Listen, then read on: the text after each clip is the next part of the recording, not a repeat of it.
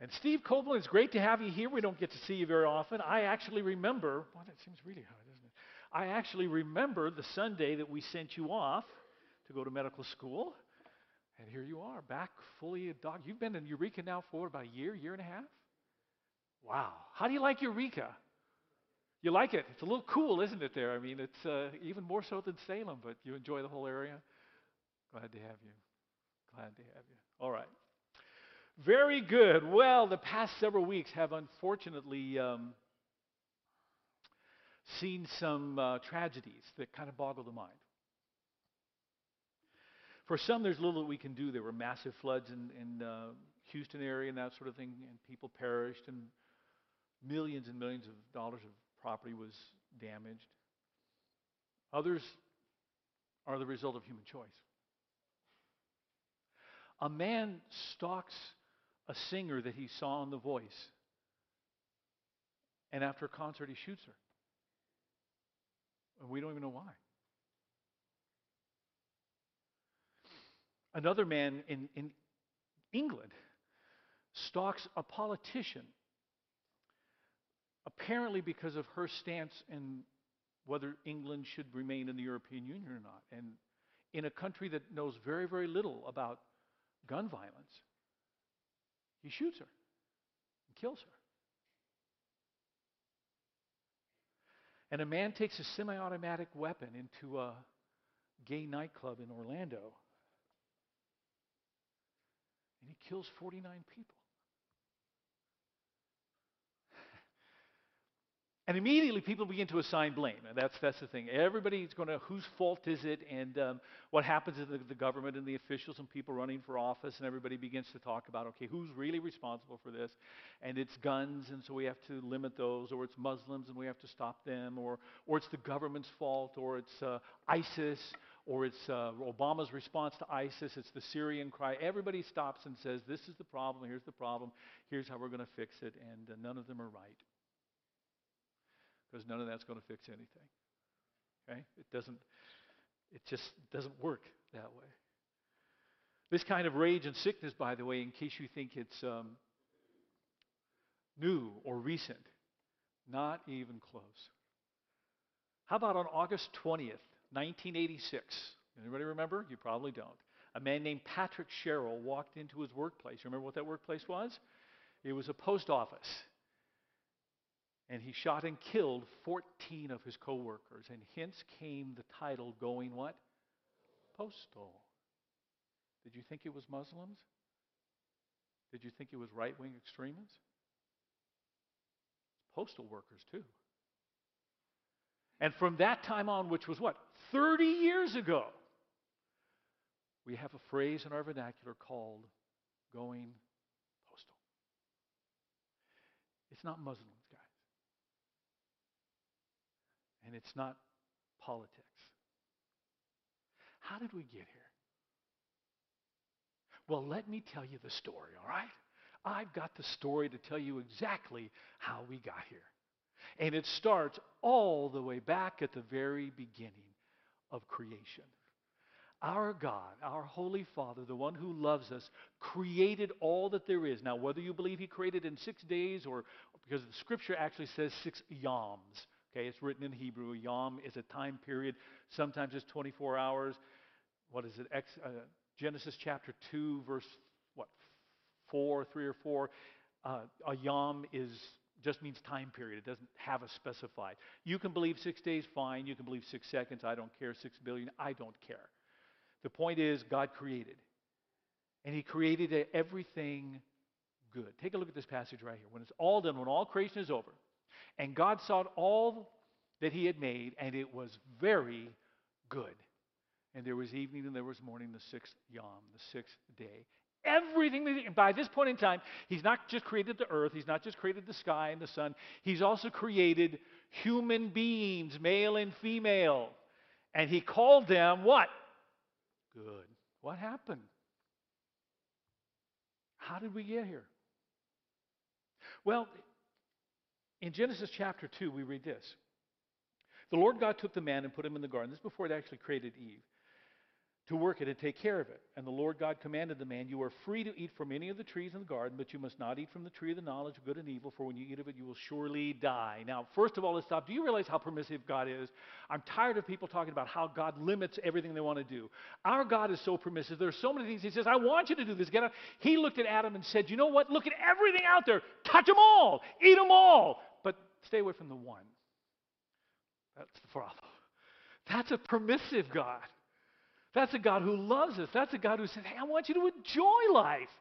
But there's a couple of things that are going to get in the way. Don't do those. And that's what we're drawn to. You know the story. Adam and Eve choose the one thing they're not supposed to do. But did you, did you see right here? He says, You're free to eat from any tree in the garden, but you must not eat from the tree of the knowledge of good and evil, for when you eat of it, you will surely die. They ate, but guess what? They didn't drop down dead. They lived, according to the Word of God, for many hundreds of years, had lots of children. What happened? Did, did God miss it when He said, The day that you eat, you're surely going to die? Of course not, because our Father knows that there's worse things than physical death. He's not talking about physical death. What He was talking about is the moment you eat that, your humanity all that I created you to be is dead. When they disobeyed, they ceased being who they were created to be. Their ability to be holy and righteous and good, as God had created them, I created them good, he says, their ability to do that died at that moment. And they began to pass that on to every single one of their children, and that includes you and me that ability to be holy and to do good all the time, died.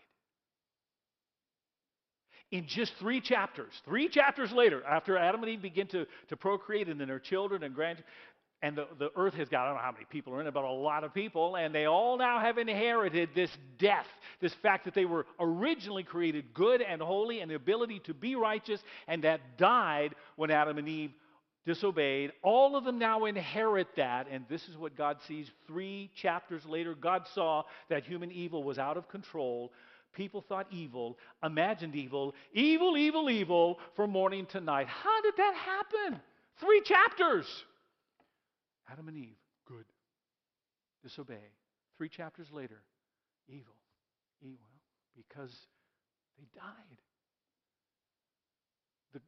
the righteousness, the goodness, the ability to do what is right died. And it's infected even the best of us. A little bit later on, much later on, as a matter of fact, within the time frame and within the Word of God, we, we come across King David. Now, King David was the sweet singer of Israel. King David had been set up by God, established. He established his home, his house forever and ever. ever. The Messiah, Jesus Christ, was going to come from the line of David. That's how important David was. And yet, this is what David says about himself. After he himself had sinned most egregiously, he had actually looked with lust upon another woman, and she was married, and he brought her into his home, and he had sexual relations and committed adultery, and she became pregnant, and to cover it all up, he had her husband murdered, and then took this woman as his wife. Wow. That would make headlines today. And this is what David said about his sin. Psalm 51. Against you, you only have I sinned and done what is evil in your sight, so that you are proved right when you speak and justified when you judge. Surely I was sinful at birth, sinful from the time my, brother, my mother conceived me. In other words, he says, um, You know what? I know it. I know what I should do, but I'm doing the things I shouldn't do, and that's the way I was born. I inherited this brokenness. But you say, but Jesus Christ came and he died and, and he rose from the grave and ascended to the Father, and all that's taken care of now. Well, not quite. Paul, the apostle that uh, wrote most of the New Testament, and uh, we look to as the apostle to the Gentiles, long after the death and resurrection of Jesus Christ, long after he himself was a disciple, wrote to the church in Romans, he said this. Now, let me describe what's going on here. He says, We know that the law is spiritual. Okay, it's good. But I'm unspiritual. Sold as a slave to sin. I'm born this way. I do not understand what I do. Anybody relate?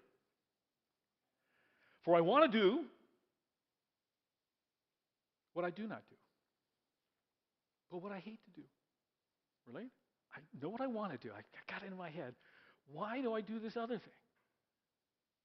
And if I do what I do not want to do, I agree that the law is good. In other words, I know that what I'm doing is wrong. Why am I doing it? As it is, it's no longer I myself who do it, but sin living in me. In other words, what he just said. And then he goes on to say this I know that nothing good lives in me, that is, in my sinful nature. For I have the desire to do what is good. That's the leftover from when God created everything good.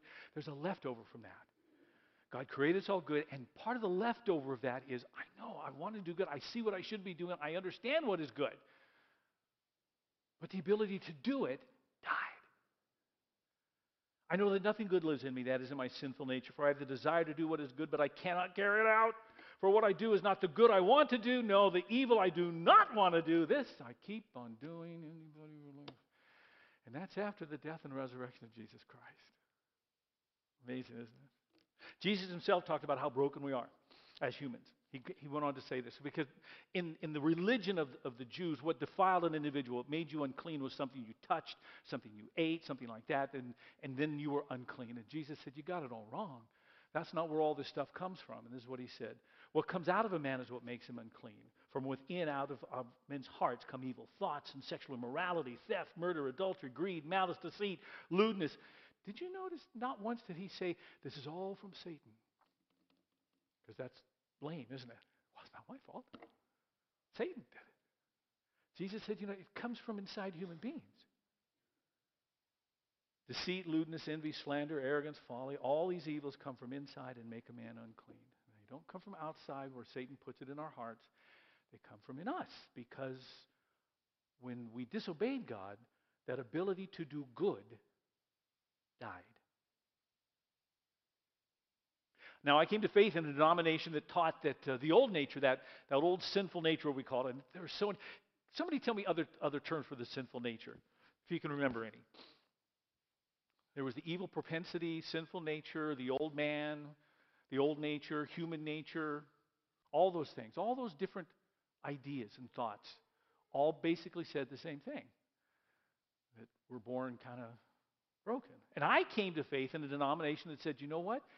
Not only can you be forgiven, but that old sin nature can be, anybody remember the word?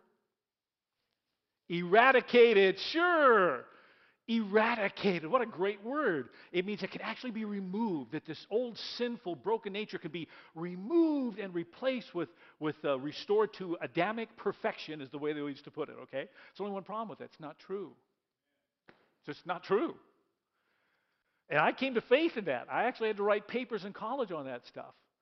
Sometimes I got bad grades because I would push back really hard against that stuff.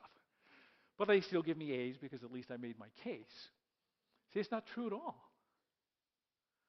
Even after coming to the Lord Jesus Christ, we still have to deal with that brokenness and that death that came because of Adam and Eve. Now, if you're a little depressed, stick with me, okay? We're going to good news before we're all done here. Just trying to explain to you where all of this came from. It has nothing to do with a religion.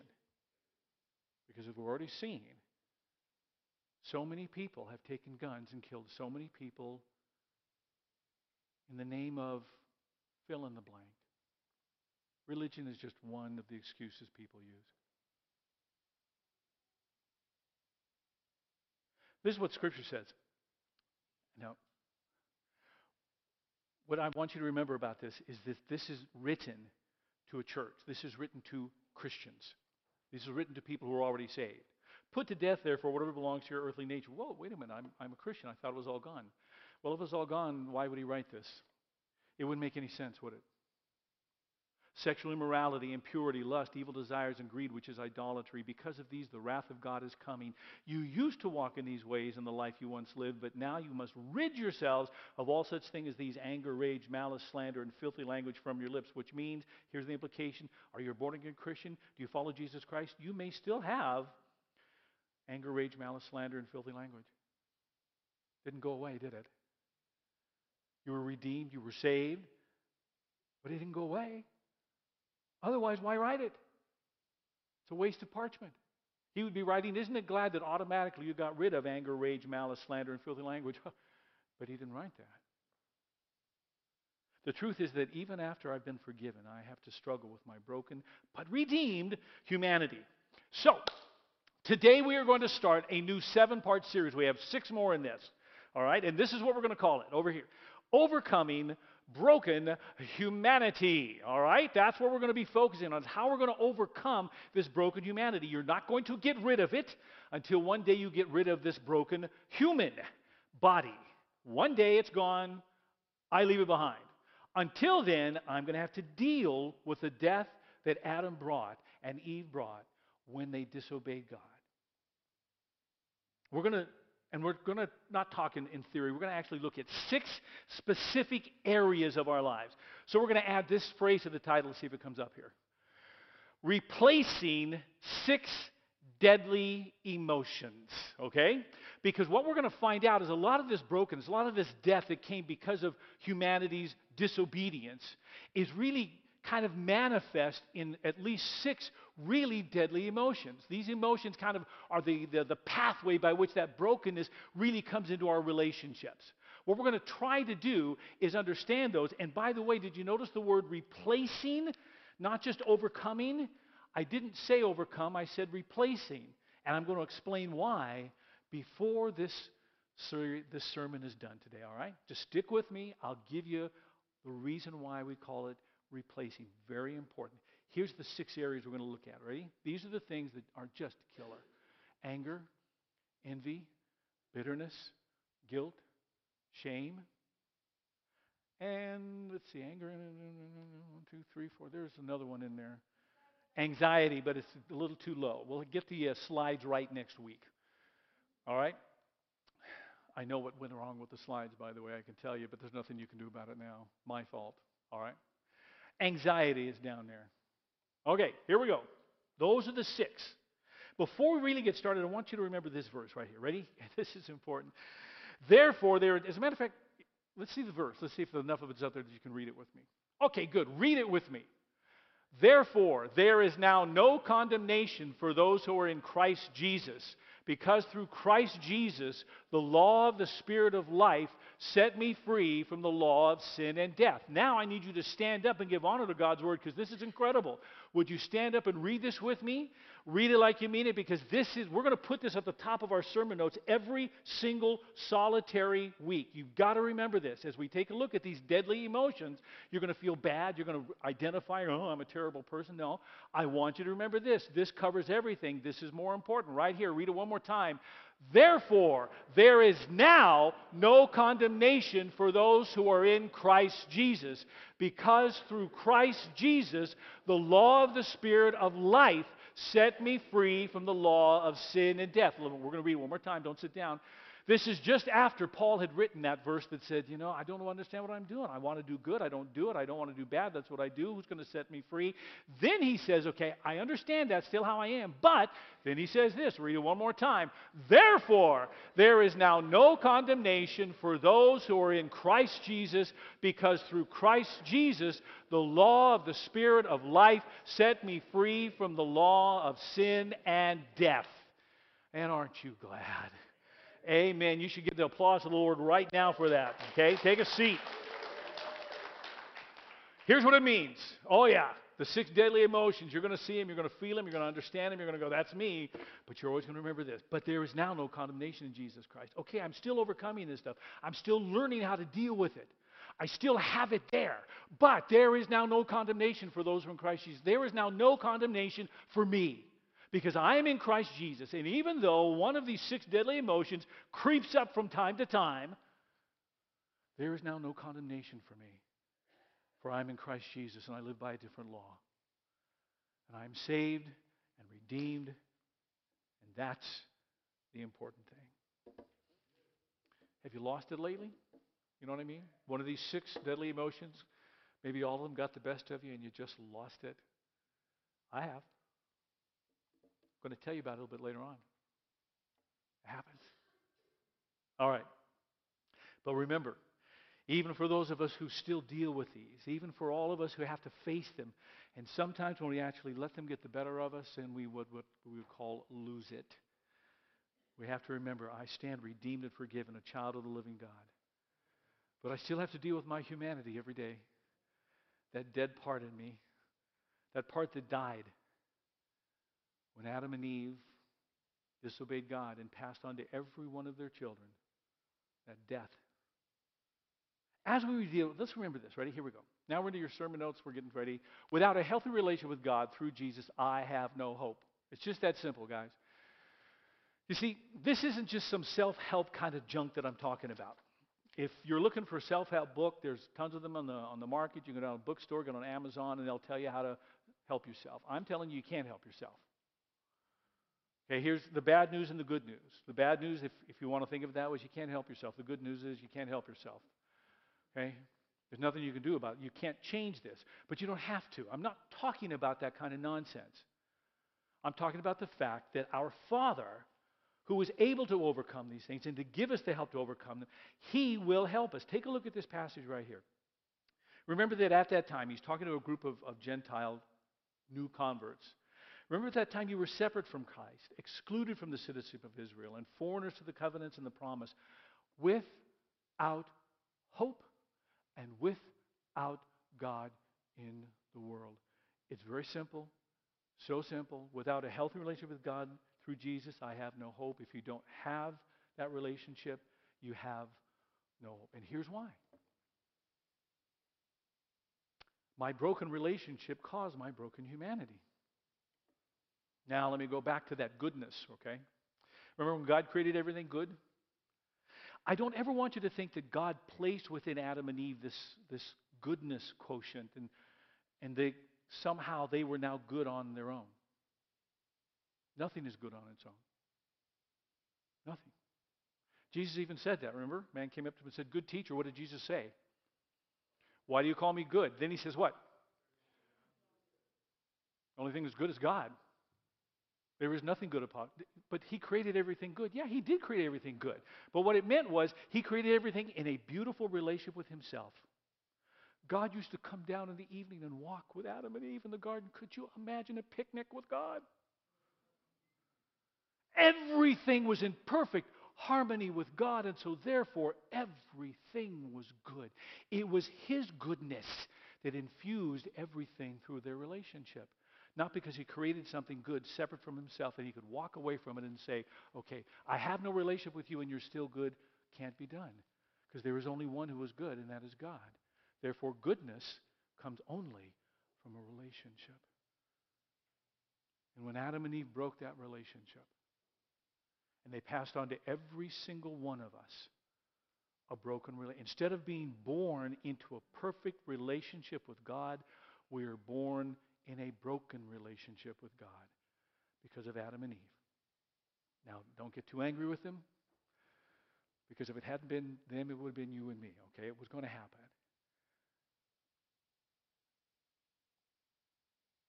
That's just who we are. When it happened, that relationship is broken. And when it was broken, that source of goodness cut off. And Adam and Eve are revealed for who they really are apart from God. Combination of flesh and spirit, without understanding, without ability,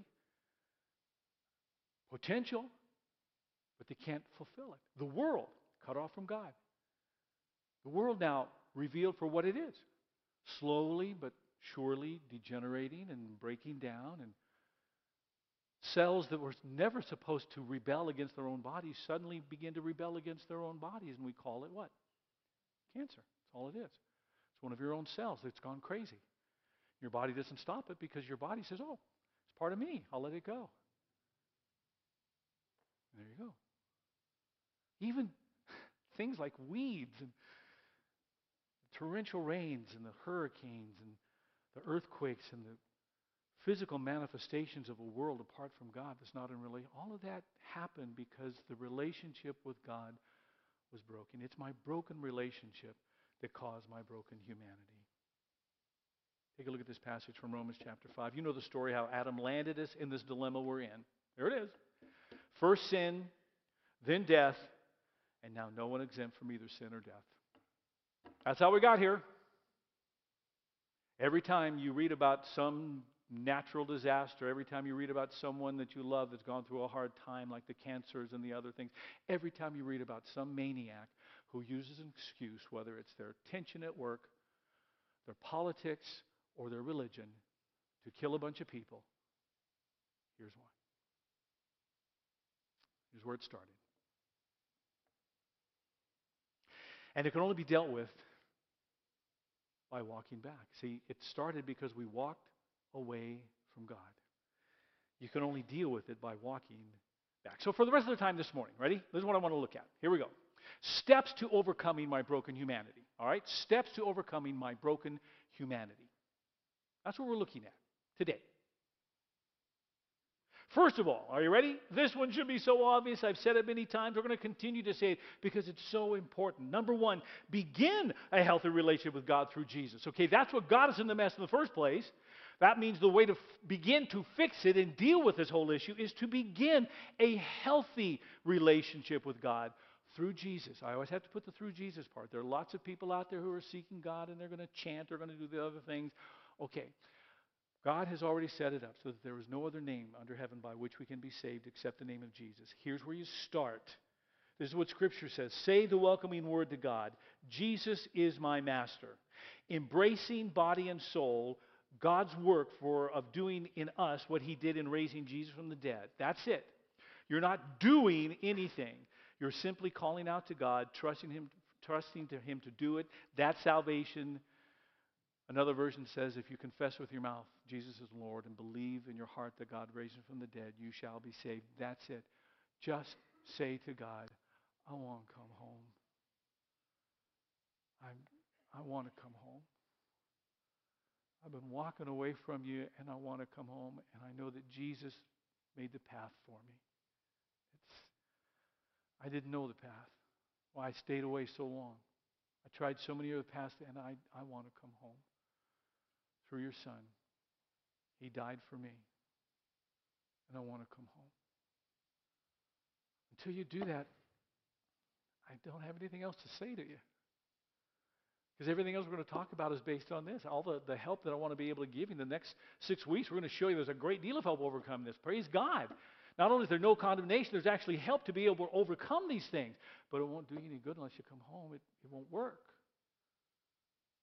He, he can't work in your life the way he wants to until you're home. You've got to come home. All right? That's step one. Step number two. Some of you are going to hate this when you think it's a cop out, but here it is. Ready? Step number two take care of myself. You know how important it is to take care of yourself? Okay, a lot of these emotions, remember there's a brokenness within us.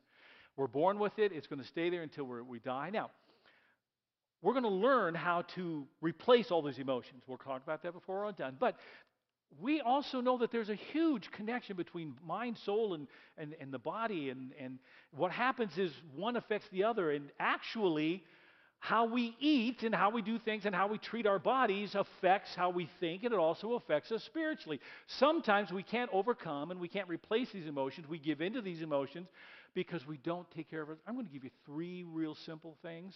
I'm going to show you there in Scripture so that you're not, you know, I'm not just spouting out some sort of nonsense here. Ready? How about this? Eat right. And I don't mean take small bites and chew thoroughly, okay? I mean, don't you understand? Have you been there where you eat junk and how do you feel afterwards? You feel great? Now, maybe you do. Maybe you are a junk food kind of person. That's gr- I love junk food, but I don't feel all that good afterwards, particularly if I eat a lot of junk food.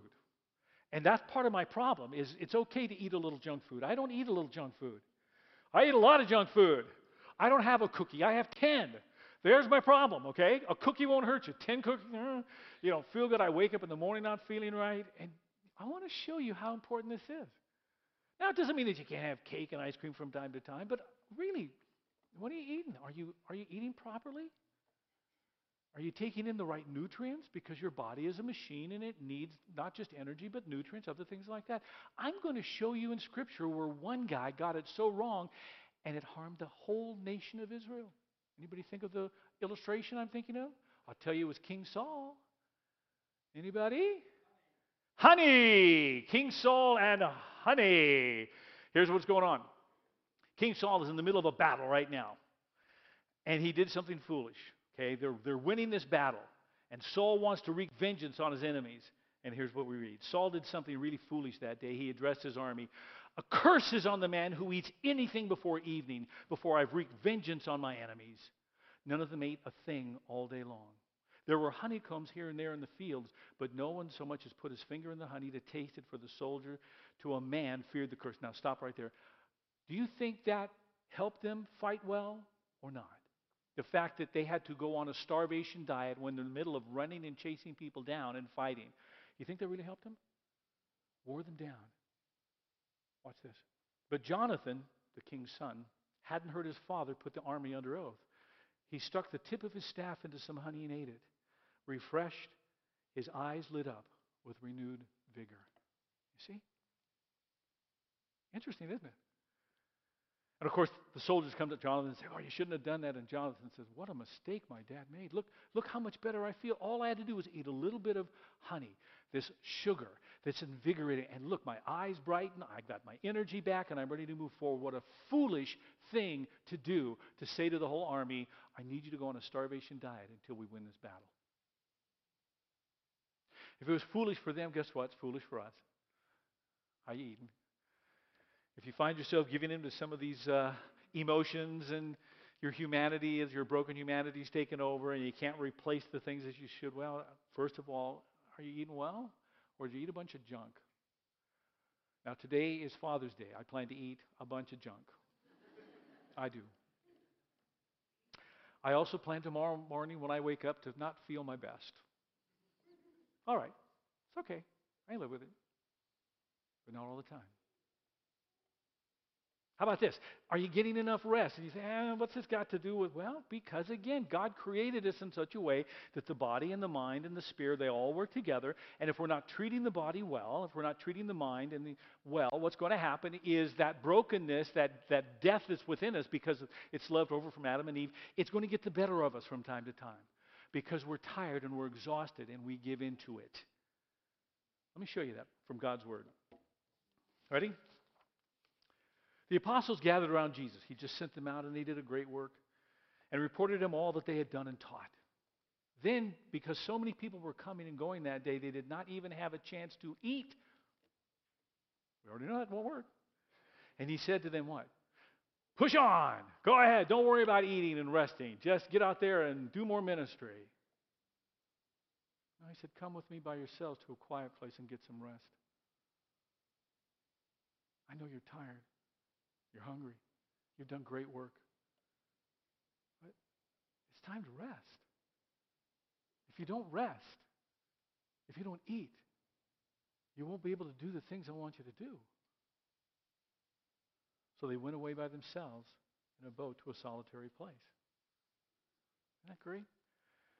Our Father says, I, I created you. I know who you are. I know how that machine you live in works. I know that you got to eat. Well, I've provided you some great stuff to eat. I've also provided you a lot of food to celebrate and have fun with. Great. Time to time, go crazy. But remember, the machine you live in needs a little help. And sometimes you need rest, and you say, "Well, I don't have time." Well, maybe, maybe what we need to do is kind of back off and really look at our schedule and say, "This thing here that's taking my time, maybe I don't really need to do that. I've convinced myself I need to do it. Maybe I don't really need to do it." Maybe I have to do it for a short period of time. I have learned that I can push myself for a very short period of time as long as there's light at the end of the tunnel and I'm getting closer to that light. And I know there's going to be a time when I can rest. But if there is no hope of rest, it just wears me down. Next way to take care of yourself know my limits. This is hard for many of us because we don't want to accept our limits. And we push ourselves way beyond our limits. And it isn't just about rest, it's about responsibilities. And we take on way too many.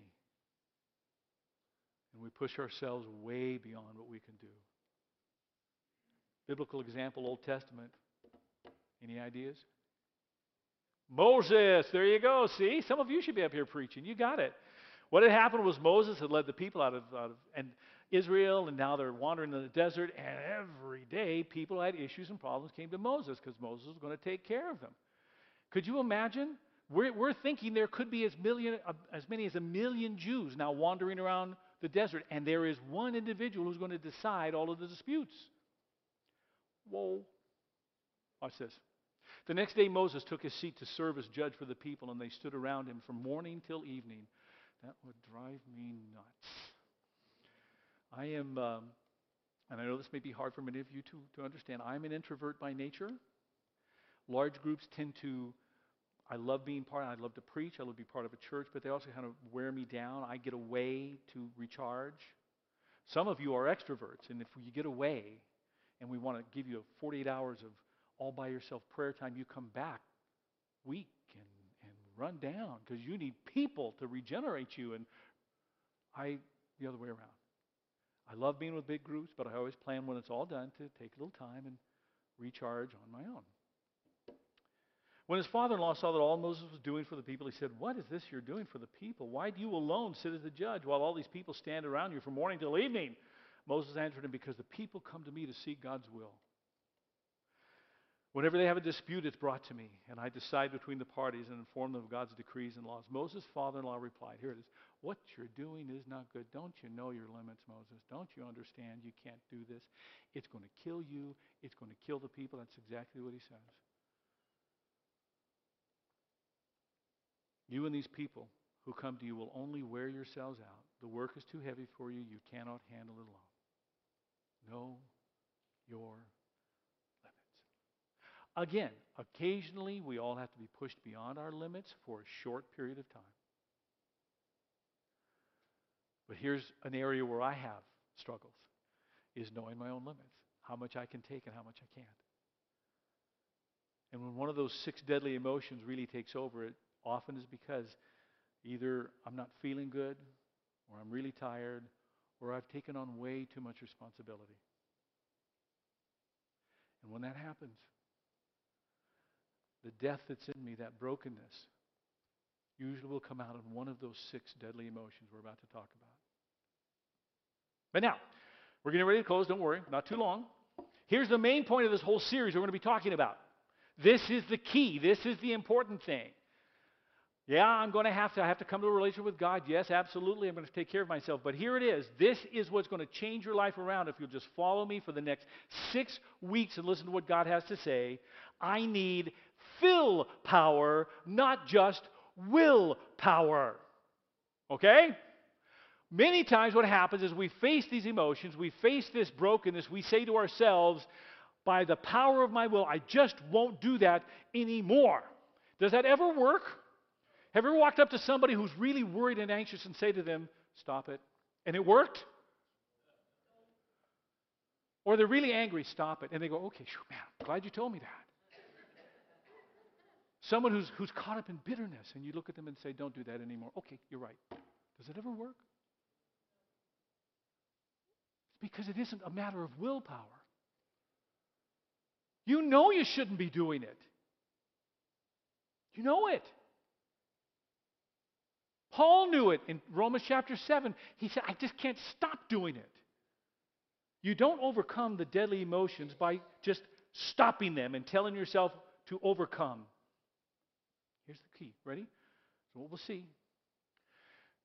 You overcome them by filling yourself with something else so that there's no room for that emotion anymore. Now, one more time. You don't stop these deadly emotions by just saying, Stop it, I won't be angry anymore. You replace these emotions with a positive emotion from the Word of God and from His presence, and it doesn't leave any room for the deadly emotion. Take a look at this passage. You've made me to know the path of life. You fill me with joy in your presence, with eternal pleasure. You fill me. Father, fill me. Fill me. I can't get rid of this emotion on its own. It won't go anywhere. I need you to fill me with something else so that there's no room for that emotion. Jesus one time told a story of an evil spirit that is cast out of a man. And that evil spirit wanders around waterless desert places and then says it's go back and check out the, the, the, the man that he was cast out. And what, what happens when he goes back? Do you remember the story? He finds that it the man is still what? Empty. And so he moves back in and brings seven other evil spirits with it. And Jesus says in the end, it's worse for the guy. The Spirit left, but nothing took its place. And so it came right back. You see, the key to dealing with the broken humanity we have, the key of, of overcoming these deadly emotions is to replace these deadly emotions. The more you say to yourself, I shouldn't be angry, don't be angry, stop being angry, the more you're going to be angry. What we're going to learn from the Word of God is how to fill ourselves through the Spirit of the living God with something that's going to take its place so there is no room for that emotion that's killing us. Here it is. Ready? This is what we're going to look at. Then we're done. We're going to learn to replace anger with compassion, envy with contentment, bitterness with forgiveness guilt with grace, shame with identity, and anxiety with trust. We're going to look at the Word of God and we're going to realize that if you want to get rid of anger, fill yourself with compassion, and the anger goes away. But the more you say to yourself, stop being angry, I won't be angry, anger is wrong, go away, anger, Anger, anger, go away. Come again some other day. Is exactly what will happen. Because nothing replaces it. But fill yourself with compassion. Learn to see people as Jesus sees them. Watch the anger melt. There's no room anymore anger with compassion, envy with contentment, bitterness with forgiveness, guilt with grace, shame with identity, anxiety. I'm excited to show you from the Word of God every one of these and how we can accomplish this. And when we're done, we will be broken. it comes with the territory. And sometimes we'll be tired, and sometimes we won't eat right, and sometimes we'll take on too much, and every now and then we'll give in to one of these deadly emotions, and that brokenness and that death is going to come out. I told you I'd tell you about the time I melted down. Here we go. It's actually just not that long ago. And it was one of those days where I was hit with one thing after every phone call was some sort of tragedy, responsibility, something that was broken that I needed to fix. It got to the point I didn't even want to answer the phone. What's next? And by the end of that day, I couldn't deal with it. By the end of that day, I had had it. By the end of that day, I'd had it to the point where my frustration just got the best of me. I couldn't deal with it at all. This is what I did. I came here and I laid on that chair right there, right across the chair. And I prayed. And I didn't say, Father, take this from me. I just said, Father, I need to be filled with your presence. And I need to be filled with compassion. I need to rest. I need perspective. I need you in me, your spirit in me. I need you to fill me to the point where all of this frustration leaves. And it took a while. And I had to think and to pray and whew, stand up, go home, say, all right. Why? Because I told myself to stop it? No, I, I knew I should have. I could have told myself that a long time ago. Father, fill me. That's what we're going to learn to do over the next six weeks. All right? All right. Father, thank you so much. Sometimes what happens is we just we want to think we can handle them all on our own, and so we tell ourselves to stop it, or people try to help us by telling us stop it, as if that's really going to work, Father. Or we tell other people that it's nonsense. It doesn't work like that. Father, fill us. Fill us. Teach us to replace these emotions. Teach us to be filled with compassion and trust and forgiveness. And teach us that identity in you. Father, that's what we want to be filled with. And as we're filled with those things, Father, the other emotions have no place to land. They can't get a foothold. Doesn't mean that our brokenness is gone, it's just there's no room to express them any longer. But Father, for the times that we do, and we understand that because of, of our own foolish choices or because of life, because of whatever, there will be times that, yeah, we will give into those and we will express our brokenness through those deadly emotions. Even then, Father, we remember that there is now no condemnation for each one of us in Christ Jesus because Jesus, what you've done for us has set us free. Thank you, Father. And now, as we just want to listen to you, would you guide this time in the name of Jesus? Amen.